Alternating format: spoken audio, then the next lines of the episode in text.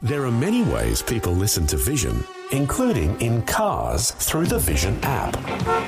The Vision app is compatible with Apple CarPlay and Android Auto. So if you have mobile coverage, you can stream any of Vision's live radio channels in crystal clear quality and enjoy a growing range of on demand podcasts all on the go. There are other ways to connect your phone to your vehicle speakers too. You can see detailed instructions when you Google ways to listen to Vision. However and wherever you listen to Vision, you can be sure that the announcers, programs, and music will help you look to God daily. Life, culture, and current events from a biblical perspective. 2020 on Vision. The headlines continue to carry the story of the controversy over Cooper's beer and the Bible Society. Cooper's faced a, bash, a backlash uh, over a promotional video in which uh, their light beer was used by the Bible Society call, to call for some of the biggest issues in the nation to be debated in a civil, respectful way. Now, that's the idea of keeping it light.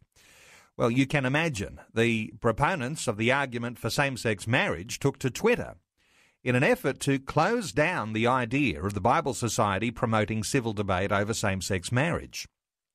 The upshot was that Cooper's Brewers, who've been a long-time supporter of the Bible Society, capitulated and did a 180 degree turn, distancing themselves from the Bible Society and signing up to full support of marriage equality. That's the organisation leading the push for homosexual marriage.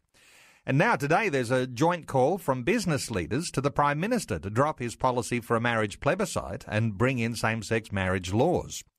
Well, let's talk some more about these developments that are happening in a significant debate uh, in our nation this week. Ashley Saunders from Family Voice Australia, he's been monitoring the developments and a regular catch up for a Thursday. Ashley Saunders, welcome back to 2020. Uh, thank you, Neil. It's good to be with you, and let me particularly welcome your new listeners at Yanchep in Western Australia. Well, I'm sure they're uh, they're especially uh, excited about welcomes uh, new listeners, and uh, for those who are listening in Yanchep, I mean we have our talkback lines open uh, throughout this morning, and you might like to participate in our conversation today. Ashley, you've been following this along, and I wonder whether it took you by surprise that a fairly simple promotion. Uh, by the Bible Society with a couple of Liberal MPs actually uh, got such a, a, a backlash effect uh, from the uh, proponents of same-sex marriage. What were your thoughts when, when everything started to go haywire on this debate? Well, sadly, Neil, it didn't take me by surprise because the um, the LGBT lobby has enormous political and commercial power, and uh, they're very adept at uh, putting pressure on businesses to not only distance themselves from a debate but to deliberately get themselves onto the same agenda. Uh, some years ago, um, there was uh, a situation similar in uh, the United States. Uh, some of your listeners would be familiar with Willow Creek and Bill Hybels and the Global Leadership Summit that he runs every year. Well, some years ago, the Starbucks CEO was uh, commissioned to be interviewed by Bill Hybels as part of that summit.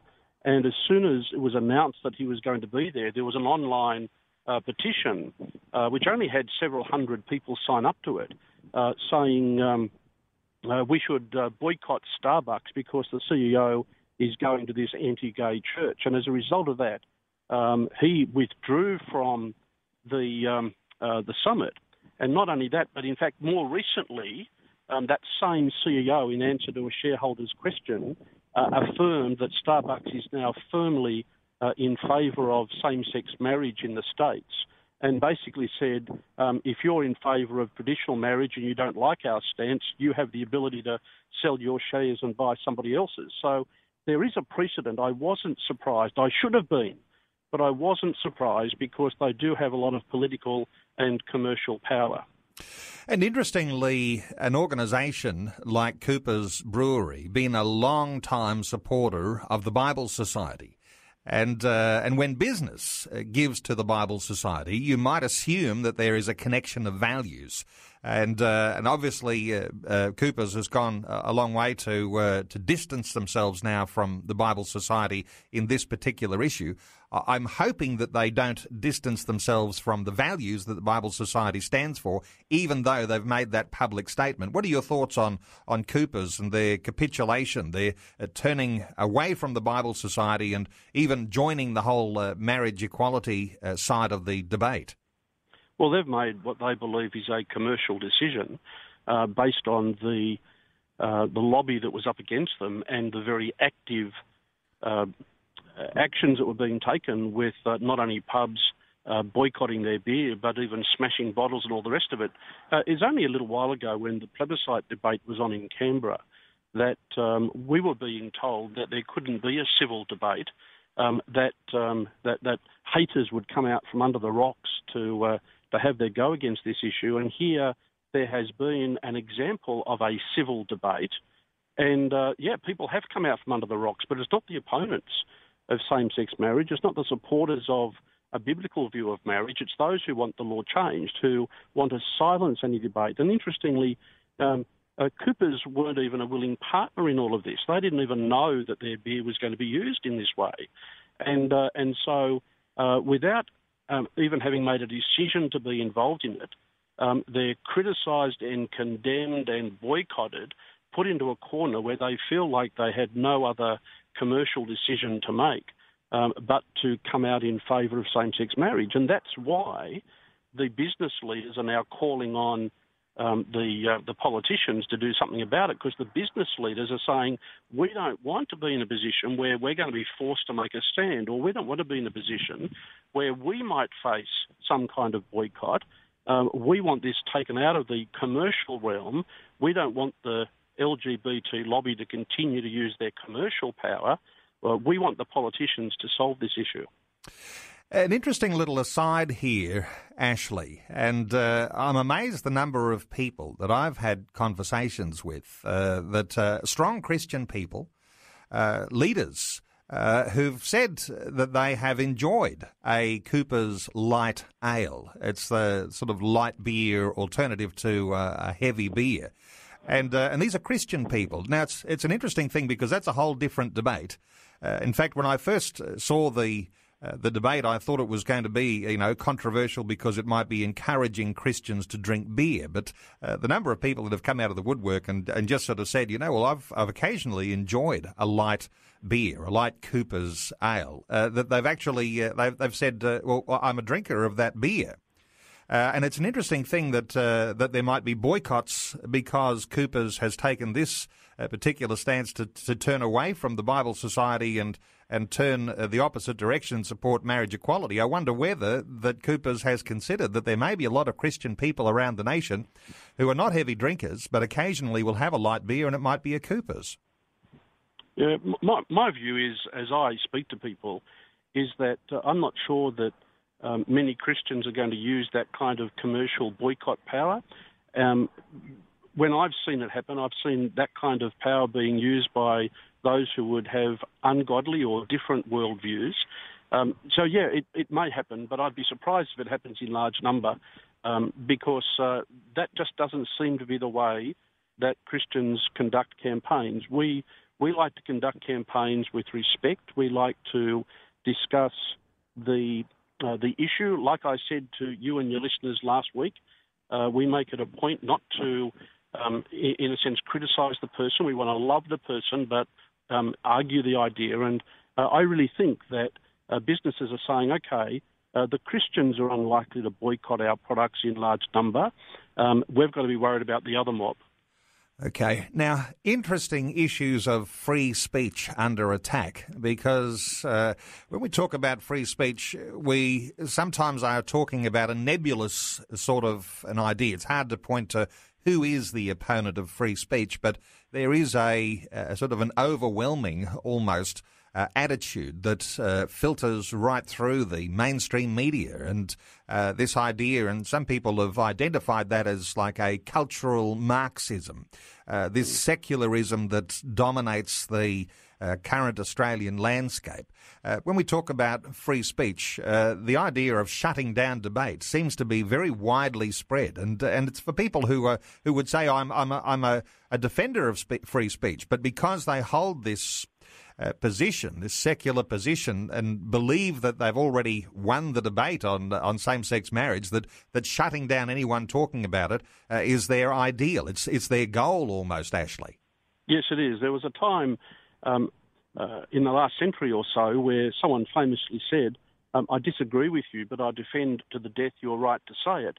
Whereas these days the value seems to be, um, I will defend to the death your right to say anything with which I agree, and I will criticise you to the death if you say something else.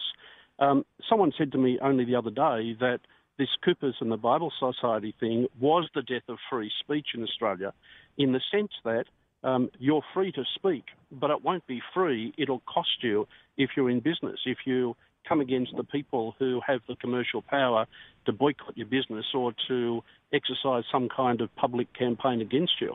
Um, we ought to be in the business of saying uh, there should be a, an exchange of ideas in Australia. There should be debate on ideas, whether that's about religion, whether that's about business, whether that's about uh, whether Christians should or should not drink alcohol. I don't really mind so much what the debate is about, but we ought to be for um, a free exchange of ideas for people to um, ex- debate those ideas uh, with respect, uh, for different, uh, different views to be held, to be expressed, and to be acted out, uh, as long as you're acting in accordance with the law. The only, the only time that I would countenance uh, breaking the law is if, in order to keep the law, I was breaking the law of God. Uh, there's some interesting developments in uh, the newspapers today where the Daily Telegraph is carrying a story that Australian business leaders are urging Malcolm Turnbull to bring in same sex marriage laws, claiming it will strengthen the economy.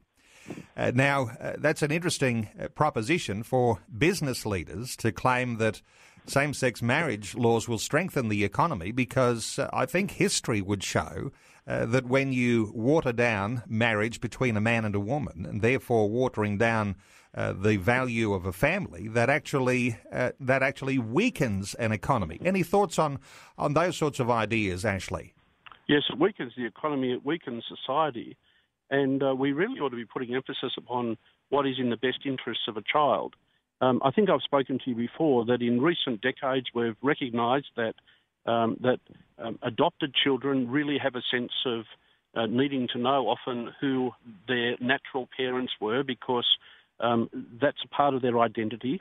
And uh, I have a genuine fear that by instead of focusing on what's in the best interests of children, by focusing on an adult's right to have a child, um, that we are uh, perhaps in danger of introducing a new generation of stolen children um, who will not know um, who their uh, biological parents are, who will be deprived uh, of their natural mother or father or both, and not because um, they were conceived and they were born in circumstances where their natural parents were not able to care for them, uh, not in those circumstances, but where they have been intentionally um, removed from biological parents in order to meet the requirements of people who cannot uh, naturally, in their own relationship, conceive children.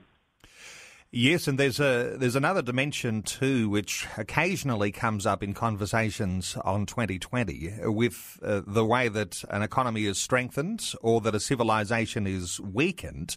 When we come to this marriage issue, when we talk about marriage between a man and a woman, uh, it's it's as though he's committed to her, she's committed to him, and together they are committed to their children. And uh, the interesting connection there to the way that a civilization flourishes is to do with sex in marriage because sex is harnessed into marriage uh, within the confines of marriage.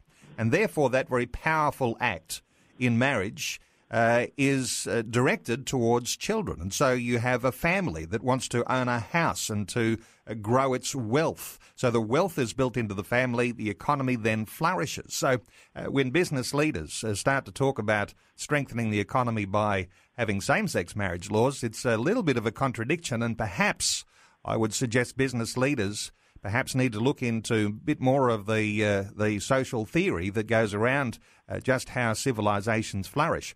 But uh, any thoughts uh, further on, on that type of uh, topic or that sort of issue from you, Ashley? Yeah, let me use um, a real economic word, and that is the word productivity. And the relationship that you described between a man and a woman is by definition, a productive relationship uh, which can produce um, children of that relationship, whereas a same sex relationship is by definition unproductive. And uh, so perhaps by using that word uh, that economists like of productivity, we can view relationships through that lens as well. Well, I can tell you who's got it wrong. Uh, 20 business leaders uh, are telling the Prime Minister that same sex marriage will strengthen the economy. And uh, these are the people at Telstra, at Optus, at Qantas, at Apple, at Holden.